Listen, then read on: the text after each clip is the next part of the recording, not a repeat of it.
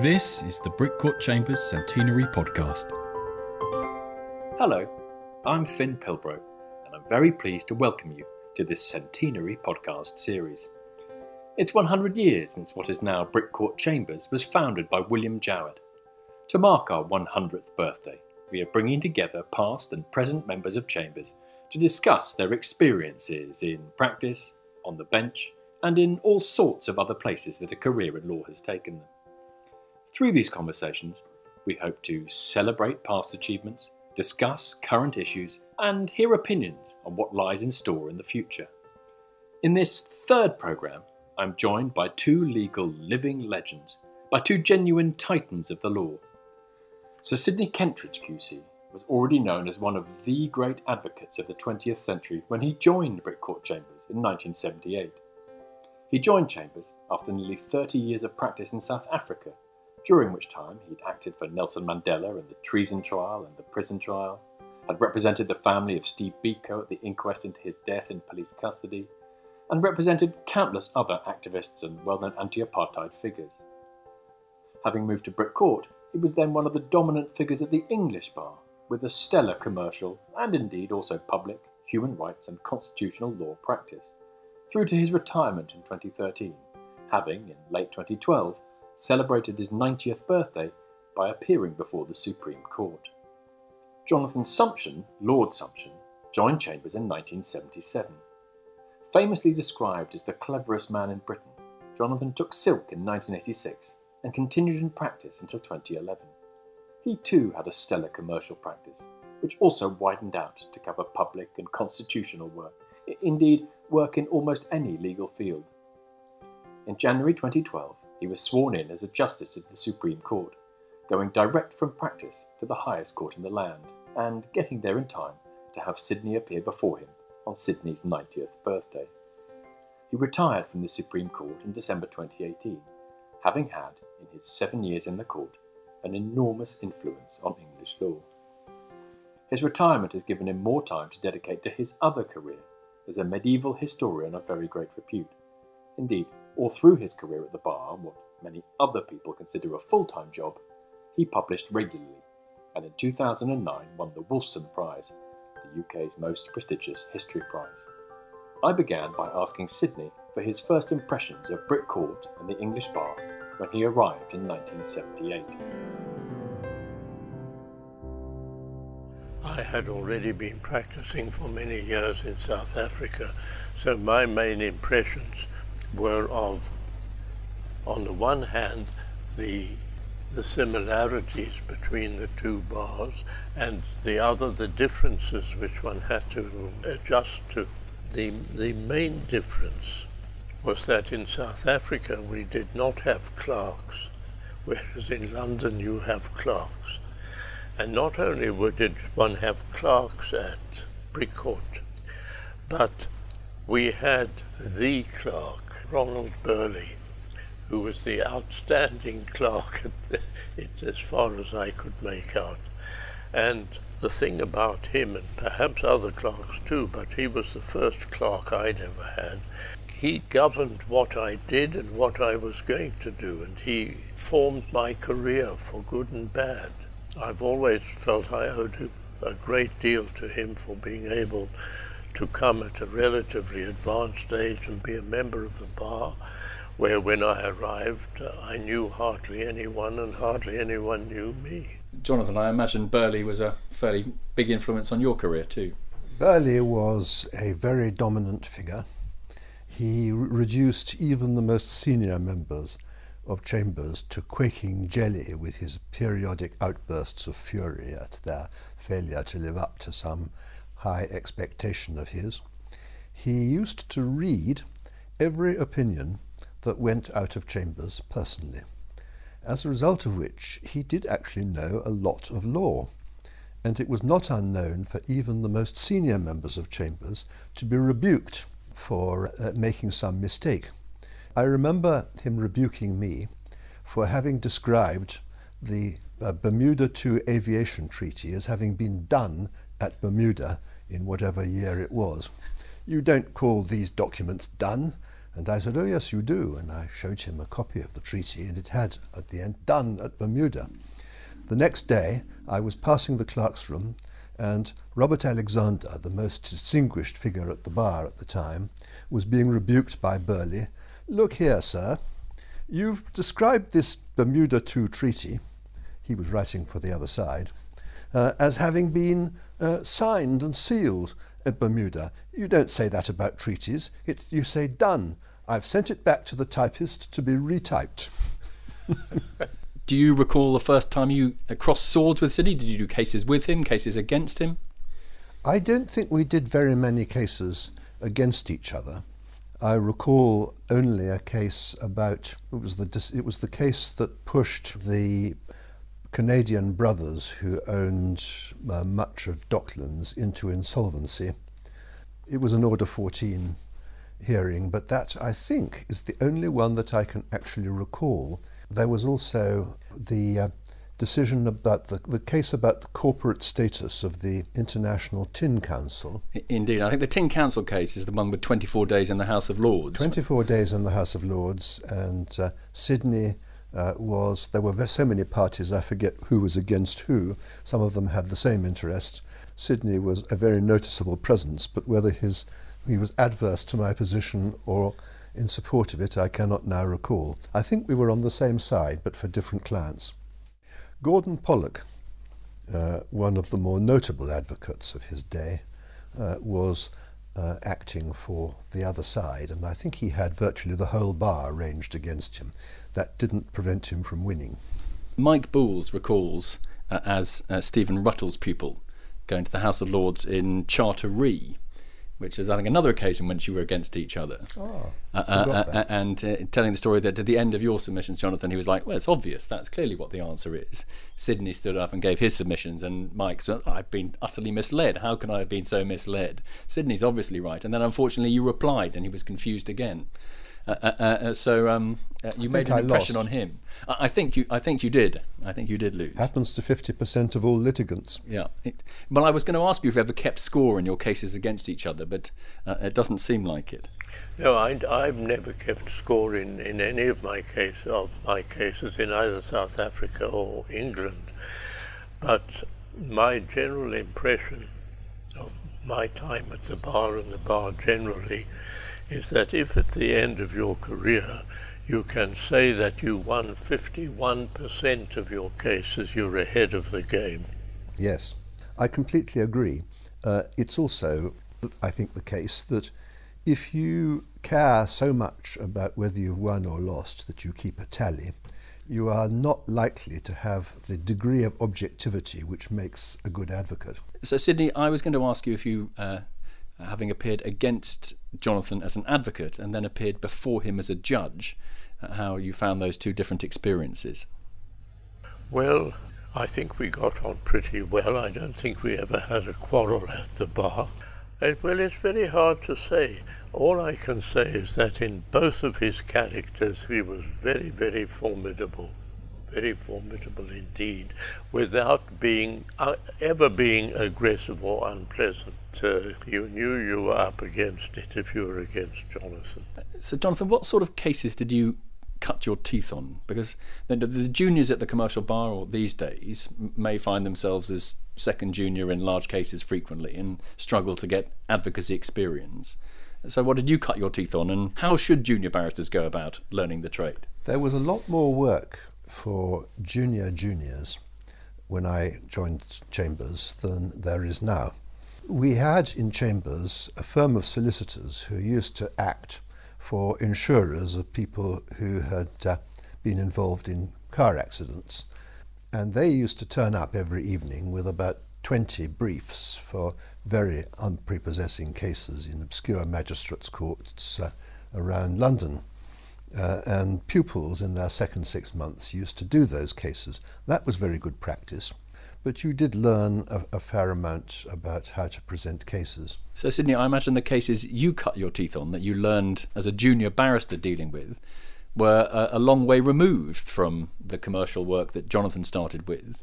Was it criminal work you started with? Well, in South Africa, the bar was a a very substantial bar in Johannesburg, but not of the size of the London bar.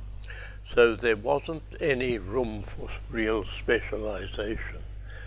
So at the bar, as a newcomer and in your as your practice grew, you did every sort of work. I did criminal work, anything from fraud to murder, and one cut one's teeth really by doing the job because there was no pupillage system in my day. You just you, you went to the bar and you joined not wasn't called chambers, where you joined a group of, of advocates, as we were called, and you picked up cases that other people couldn't do. Somehow you got known and you started doing, you started work, but you you did every sort of work, and you did virtually every sort of civil case that was going. The only sort of specialization, was only special, uh, semi-specialization, was in the field of patent and copyright. I did, I did quite a lot of that work, but uh, it was specialized only in that there were comparatively few barristers who did it, but you did it only as part of your practice. You were you weren't a specialist in the sense that that was all you did. So from my beginning there, I did every sort of case. And when you were starting out, who were the, the advocates that you looked up to, that you tried to ape or learn from? Where in Johannesburg? In South Africa, yeah. Oh, well, at the Johannesburg bar, there were some really very great advocates. There was a man called Izzy Maisels, who was probably the best all round barrister I've ever come across, but particularly as a trial counsel. And if you wanted to take one lesson from him, one thing you learnt from Izzy Maisel, uh, to tell a law student now, could you distill it? Well, I remember he taught me one thing. He I mean, and uh, he actually told me as, uh, uh, about cross-examination, and it was very typical of him, but it did, it actually didn't help me very much. And I remember he once said to me, the great thing about cross-examining is that right from the start, you've got to dominate the witness. that was that was no doubt right, but he never actually told me how to do it. and Jonathan, who were the advocates you looked up to when you were starting out? Well, Bob Alexander and Sydney, I would say. And how does one learn to be a good cross-examiner? You learn by doing it, just like everything else at the bar.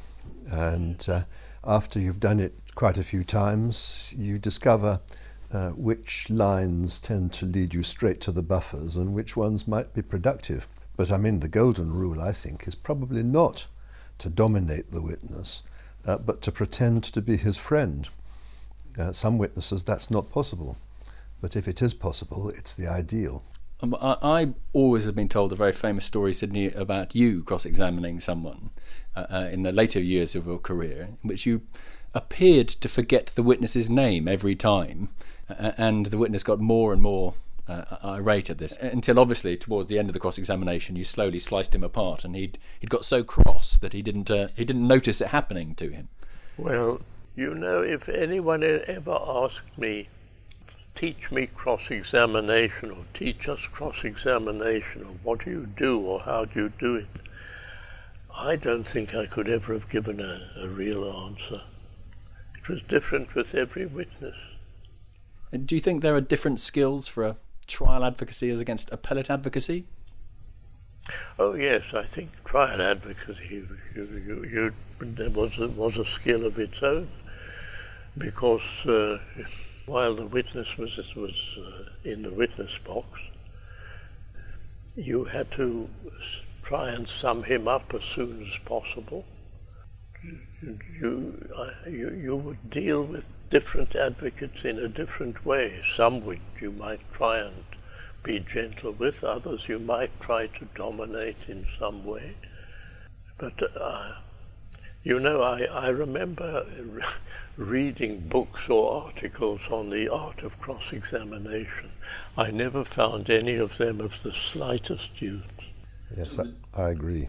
Did you have a preference for f- first for uh, trial advocacy against appellate advocacy? Well, I enjoyed appellate advocacy, but I made it a practice right up to the time when I left the bar uh, to insist that I wanted to do one um, serious trial every year just to keep one's hand in.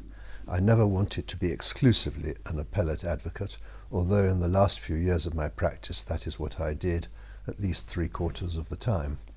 There is a difference, even if there are no witnesses involved, between advocacy at first instance and before an appellate tribunal.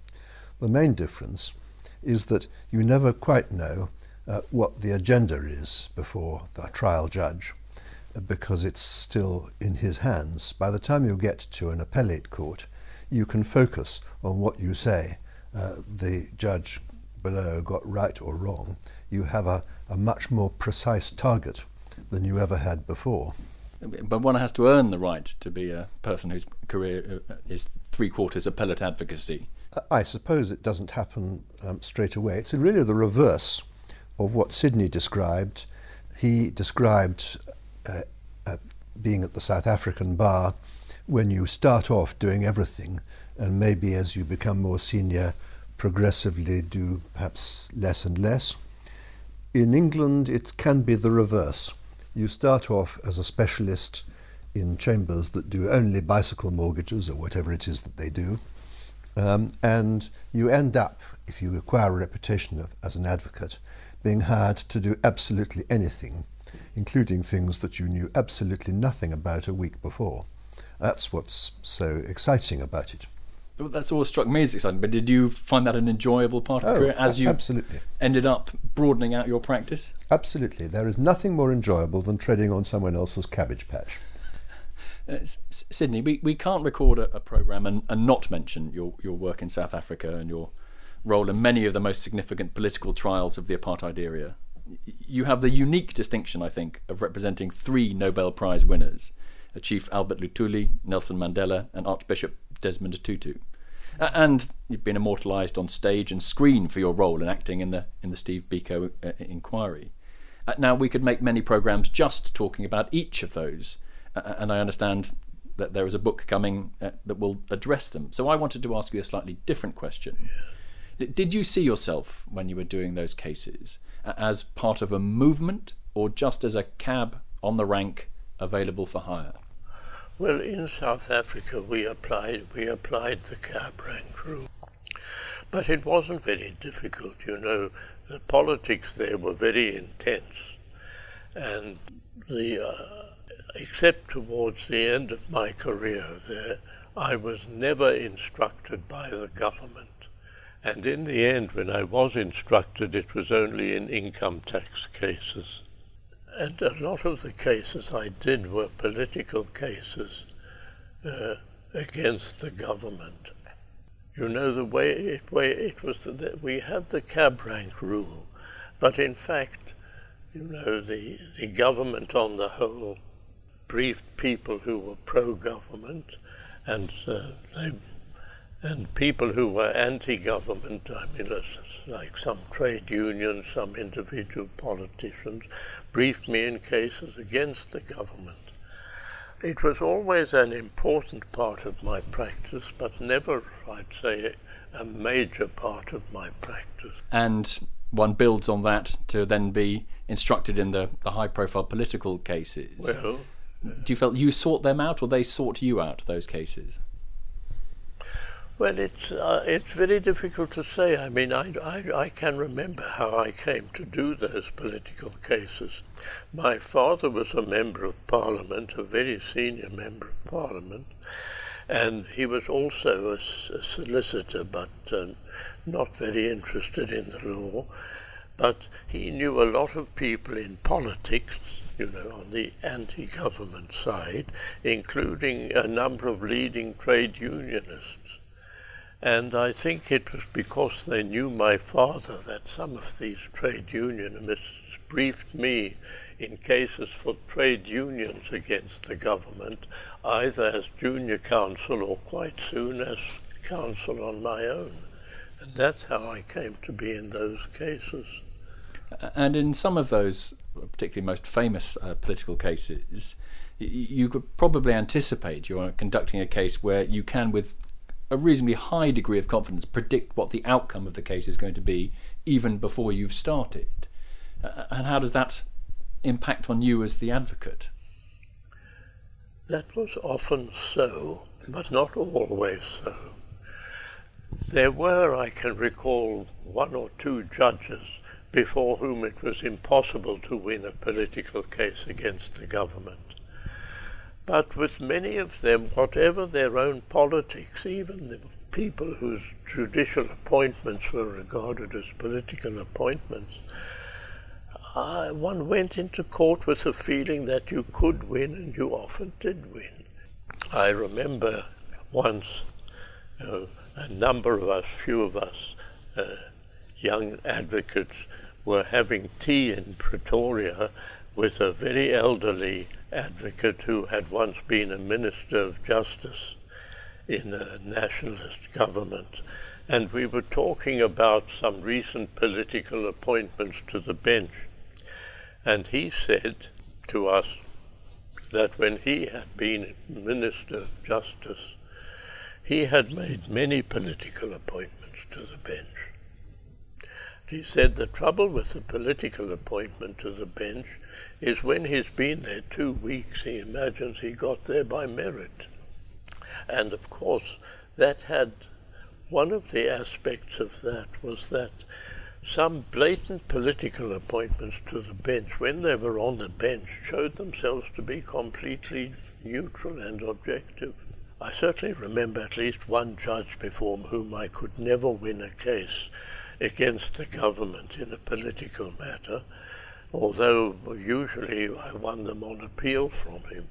Well, that sounds, for the most cases, the best traditions of the independent bar and the independent judiciary. It was. Yeah, Jonathan, do you do you feel that in any of your cases you uh, affected political change? No, nor do I think that that was my object. And uh, to a young lawyer who is setting out in their career and thinks what they want to do is affect political change, what advice would you give them? Maybe don't become a lawyer, but. Well, I, I suppose that's the logical conclusion one comes to. Uh, I do not believe that uh, uh, lawyers ever really uh, change the political climate.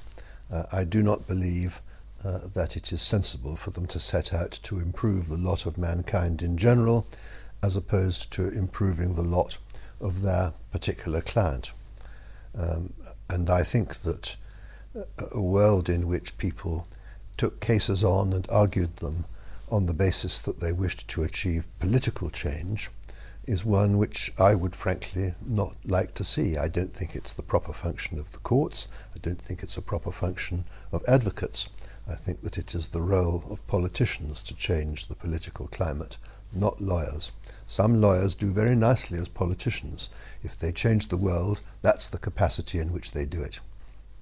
I can see that. And so the, the example of Sydney's career in South Africa and putting the position or the, the true explanation or true facts of what happened to Steve Biko before the world may play a role in affecting change, but it's not actually the, the, the advocate doing it, it's just showing the facts to the world. Well, I'd be interested to know what Sydney thought about that. Do you feel that you've that in any of your cases in South Africa you changed the political atmosphere either in South Africa or outside South Africa? I don't think I changed the political atmosphere or the political situation in South Africa. I think in some of the work I did, I think it revealed to the outside world what was happening in South Africa and some of the realities about the government in South Africa, but it was never an it was never an object. The only way to do it was to do your work as an advocate and to be as objective as any advocate should be. And it just so happened that I was briefed for various reasons in some of these important political cases, and it had that effect. But it would have been hopeless, apart from being unprofessional, it would have been quite hopeless to start off with the idea, ah, here's a case where I can make some political difference. The only way to do it do it and achieve it was to be as objective and professional as possible. Sometimes it did have some, perhaps, wider significance than the result in the case itself, but that was just a byproduct. I mean, if you set out to be a political advocate, I, I think it would be hopeless. I mean, there's something that an advocate is, in my experience, has always got to be able to do in order to be an effective and useful advocate is that he has got to realize that his client might just be in the wrong. I mean, when I was doing political cases in South Africa, I was always, I mean, I was always against the nationalist government in South Africa. But, you know, it wasn't, I, I, didn't have any moral difficulty about doing cases against the government, but uh, it would have been absolutely hopeless to do it on the basis of the political effect you were going to bring about. The only way to bring about an effect was to do your work properly and professionally. I mean, the point about objectivity, I think, is extremely important. When preparing a case, you have to be able to think reasonably sympathetically about what can be urged against your case by the other side. Because if you don't do that, you're never going to uh, have enough understanding of both sides of the case to try and push it beyond the centre line. Well, you've got to understand it from the judge's point of view. The, the judge doesn't approach, uh, approach the case on the assumption that your your client is in the in in the right. That's absolutely right. So observe all the facts and try and see it from the, the third party's point of view. I mean, in that sense, judging is not actually all that different from advocacy. All judges start from the answer and work backwards. Uh, they may differ in the degree of muscularity that they bring to the process of working backwards. The more honest ones stop when they see an obstacle. An advocate does exactly the same thing uh, he essentially works out what is the best route to achieve a result that is consistent with the facts and with his client's interest. And um, he then endeavours to, uh, to decide what are the, the strongest arguments that can be put against that in order to meet them. But both processes are teleological. They both involve starting with an answer and working backwards. The difference is that a judge has, is at liberty to follow his instincts in deciding upon the provisional answer, whereas an advocate is stuck with what is in his client's interest.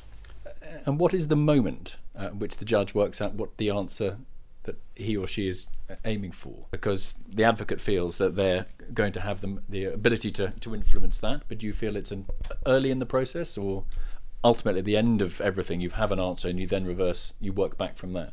It's usually in the course of listening to the argument. Uh, it's sometimes later when you have a provisional view and you then try and reduce it to a judgment. And there is, this applies to advocacy too, there is nothing like trying to write down a coherent argument for revealing its weaknesses, for where the gaps are. And sometimes you say, as you leave court, I'm quite sure that X is right. And when you put down your reasons, you just find that you can't square the circle. And by process of elimination, it must be Y or possibly X for a different reason. Uh, and but that, in one sense, departs from the notion that the judge has got the answer in mind. The answer is X, uh, uh and then works backwards. Sometimes you find you think the answer is X, but you get to the conclusion it can't be X. It's exactly like the scientific method in the physical sciences. You start with a hypothesis as to uh, what seems plausible given the very general state of your knowledge. And having started there, you test it by the increasing accumulation of evidence and, and legal argument, and sometimes you find that your initial idea just won't work. So, so we can't obviously. I mean, we've got onto the topic of judging, and we can't have this conversation without talking about judging. Uh, Sydney, I know you sat in the courts, the appellate courts of Jersey and Guernsey, and obviously in the South African Constitutional Court for a while. Uh, and Jonathan, obviously, you sat in the Supreme Court. Jonathan, do, do you feel you would have been well suited to being a first instance judge? No. I think that I would probably have been quite a good judge of fact. But the problem about being a first instance judge, and this is going to sound terribly self indulgent, is that you spend an awful lot of your time deciding cases which, as a very senior advocate, you wouldn't have touched with a barge pole. And I think that I probably don't have the right sort of boredom threshold uh, to, to warm to that, that sort of work. At any rate, uh, I had decided well before the question arose of my joining the Supreme Court that I would not go to the bench. Uh, and what changed my mind uh, was the unexpected possibility of my going to the highest court. And and when you arrived there in the highest court, were you were you well received, or was there some jealousy and resentment of the fact that you hadn't served your time uh, working your way up the ladder? Absolutely not in the Supreme Court itself. Um, it's actually very difficult to be appointed to the Supreme Court if there's significant opposition within that court to your appointment, because the process of consultation with existing Supreme Court justices is a very important part of the process of appointment. Um, I uh, never uh, encountered the slightest resentment or resistance to the idea of my sitting there. Quite the contrary, uh, I thought that it uh, that I felt extremely welcome. There was opposition among some members of the Court of Appeal, um, and uh, many of them subsequently were kind enough to tell me that they felt that their opposition had been unwarranted. And obviously, we would all like to ask the sort of behind the scenes questions about the Supreme Court and the politics of it, but I'm sure you won't tell me about that. Well, so, it depends how close to the bone you get. well, uh, I was going to come at it a different way and say if there was one change you could make to the way the Supreme Court works, uh, what, what would it be? I don't think I would make any changes to the way that the Supreme Court works. Obviously, it works in a slightly different way depending on who is sitting on a particular case, on their particular personalities. So there isn't a single template for um, proceeding from argument to judgment that, that suits all cases. It's an intensely deliberative process, and it's changed quite considerably since the Supreme Court was created.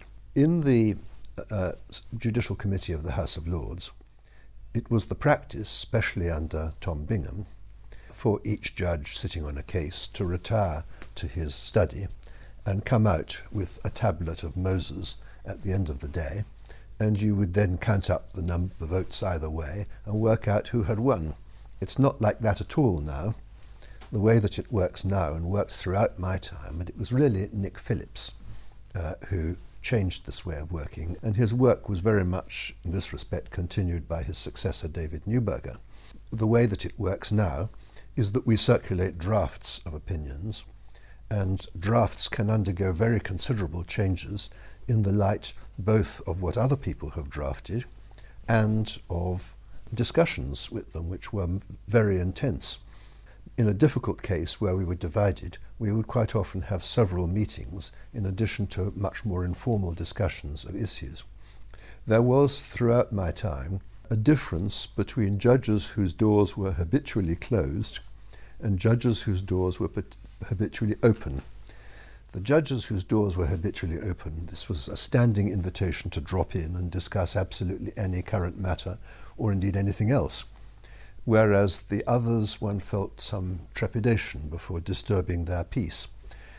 In the course of the seven years that I sat on the court, the number of open doors increased with every year that passed. And to what extent then does the the personality of the judges uh, inform that process. If if actually everyone is divided, uh, then uh, the, the personalities and the dis- of the disagreements between them will have some impact on the in, on the outcome. I don't know that the personalities of the individuals had all that much influence on the outcome. It certainly influenced their starting assumption as to how they instinctively feel that the case ought to be decided. But all the judges who sat on the Supreme Court in my time, and I would say probably almost all judges who've ever sat in the highest court of the land, uh, had the sufficient objectivity to be able to change their mind. Uh, and Sydney, you, you sat uh, for a while in this constitutional court in South Africa. Yes. How did that come about? Well, there, it was a new court which followed the passing of a new constitution after the end of apartheid. When it was created, the president of the court telephoned me and asked me if I would like to be a member of the court. And that came as quite a surprise to me because I was very happy doing what I did in London, and I, I, he could hear my hesitation, and so he then made another offer. He said, "What would I say to coming and sitting as a acting member of the the court during its first term because one of its permanent members was abroad and wouldn't be back in South Africa for some months. And that I was very glad to do. And in fact, I sat for the first two terms of the court as an acting judge. Before then, you had you thought about becoming a judge, or you always preferred to stay as an advocate? Uh, the question never arose. I was never otherwise asked to be a judge. In South Africa, although I did become a very senior QC, or SC as we called it, I don't know. I was I was never in line to become a judge under the governments in South Africa, and uh, I was very happy as an advocate. By the time I came to to England and had become a QC and built up a practice as a QC, I was too old to become a judge, even if they, anyone had thought of appointing. Well, they should have understood how many good years they would have got if they had approached you. But uh, uh, Jonathan, did you find your view on advocacy changed when you became a consumer of uh, advocacy rather than an advocate? Not really. I've always been suspicious of excessive specialization, and that was something that I noticed and very much struck me when I began to sit in, in the Supreme Court. Uh, there were advocates who knew what was going on legally in the room next door. And they were always the best ones. And there were advocates who knew nothing except about bicycle mortgages, if that was their specialization. And the latter category would tend to come into court with a grab bag of cases about bicycle mortgages from which to select, without ever asking themselves what was the basic underlying notion behind these? Were they different examples of a general approach of the English common law to a kind of problem? Now, to ask yourself that question or to answer it, you need to have a much broader knowledge of the law than simply you, what you can get from studying one speciality. So, although I've always been a specialist, I've always taken the view that you actually have to learn a lot from things that have nothing to do with your speciality. And you really notice that difference when you come to sit in the highest court of the land. And do you th- think that is your training as a historian, really? I mean, the approach to all of this is to accumulate as much knowledge as you can uh, and then uh, try and try and plot a way through it afterwards rather than starting with a little gobbet here and a little gobbet there? Well, that's the way, of course, that one works uh, as a barrister as well. Yes, of course, it's, it's absolutely vital. Yeah and been and having kept a historical output through your time of your career, do you feel that was doing more of the same thing, or do you think it was uh, doing something different? I think it is. Although it is very different, the two things are related. That's partly because the English common law is an intensely historical study. It's a precedent-based system. The case law uh, of the English courts is like a microcosm of English history over many centuries. But it's also true for a different reason, which is that I think in order to be a good judge, you need a, a, a great deal more than the knowledge of life that you can acquire in the course of one lifetime. You need a lot of vicarious knowledge. Unfortunately, one lifetime is all that we are given. And for that reason, it seems to me the great advantage of studying history is that it is an immense source of vicarious experience. And actually, most people's experience of most things is vicarious. One of the things I must ask you about when we're on a historical uh, topic is your home history library.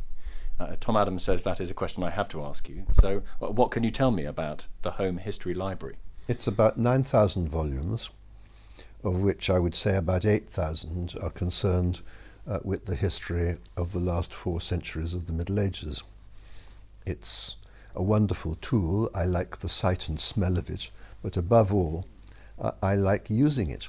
There's a world of difference uh, between having all the relevant books laid out on a table to study them simultaneously and going into a library waiting three hours for it to turn up and looking at it one at a time, or even worse, having to study it on screen. Sydney, uh, we're talking with Jonathan about history, and uh, uh, on the subject of history, w- when you were doing the cases for Mandela, doing the Biko inquiry, did you have any feeling at the time that these were matters that were were making history, and that 50 years on, people would be writing books, uh, that Albert Finney would be appearing as you in years to come? Uh, did did that did that occur to you at the time? Did you have any sense of that? No, never. I had a sense of very often in the South African cases that they had a broad significance in South Africa, but I didn't didn't go it didn't go beyond that. I didn't uh, I didn't think of future generations having any interest in them. So, Sydney, looking back now at the, your full career at the bar, are the most memorable cases those famous South African cases, or, or, is it something else? Actually, a commercial dispute, a human rights dispute, one of the many other cases. Which are the ones that stand out in the memory? They are the South African cases because some of them did have a significance outside the courtroom. And for example, the treason trial, which ran for nearly three years, the difference it made was that the the leaders of the South African uh, of the African National Congress, people like Nelson Mandela and others, that they didn't go to prison, and it made not only a great difference to them, but I think it made a great difference to to how the what you might call the African democratic movement in South Africa developed because the people, Mandela and uh, his colleagues, who were able to continue to operate outside prison, were leaders of a sort which, uh, you know, who, who, if they'd been in prison, the the other potential leaders were simply not of their their, their caliber and their philosophy. It would have been a different movement without them. I think it could well have been. I mean, one of the great miracles of South Africa was that the change came without violence. And I think it came without violence because of the caliber and the philosophy, and one would even say the religion of the leaders. I do think that their acquittal in the treason trial was of, was of importance. Jonathan, what if you were asked your most memorable cases, the ones that you will uh, come to mind at the end of the end of your days? Which would they be? I can't match uh, Sydney's experience of famous cases. I very much enjoyed the last case that I did as a barrister, which was it was the dispute between uh, Abramovich and Berezovsky about the uh, fortunes of the Siberian oil industry in the 1990s Russia. Um, it was a case of no legal importance whatever, but it was a case which depended entirely on a swearing match about what happened at meetings at which no one else was present but these two individuals. Uh, I cross examined Mr. Berezovsky for nine days and I was happy with the outcome for me, the oligarch trials, and we all ended up doing enough of them ourselves, the interest was in the modern Russian history. Yes. I mean, the, the time period in which those individuals made their fortunes uh, was fascinating. It was, it was an extraordinary period in the history of any country that a country where all the assets of the nation for practical purposes were in the hands of the state and where they were systematically pillaged by a relatively small number of people who became extremely rich overnight. Uh, in order to find anything remotely similar to this, you have to look at some of the more corrupt governments of the Middle Ages or the 17th century, people who made a fortune out of being government ministers. There's nothing else comparable, and in this country, thank God, we haven't had corruption on that scale since Henry Holland uh, was the paymaster general in the 1760s. Slightly different topic, Jonathan. You, have obviously become a very well known public figure since retiring from the Supreme Court. Yes, I'm sorry about that. Well, uh, my question would be this do, do outspoken comments from retired judges reflect well on the courts they served? Should, should more retired judges speak out, and on what sorts of issues? I tend to agree with those who believe uh, that retired judges should avoid controversial statements. And you're entitled to say, well, that I don't seem to have been practicing much of what I've just preached uh, over the last 15 months. However, first of all, after retirement, a judge is a citizen like anyone else. And secondly, there are some issues whose implications are so fundamental that it seems to me that there is a higher duty to stand up and be counted.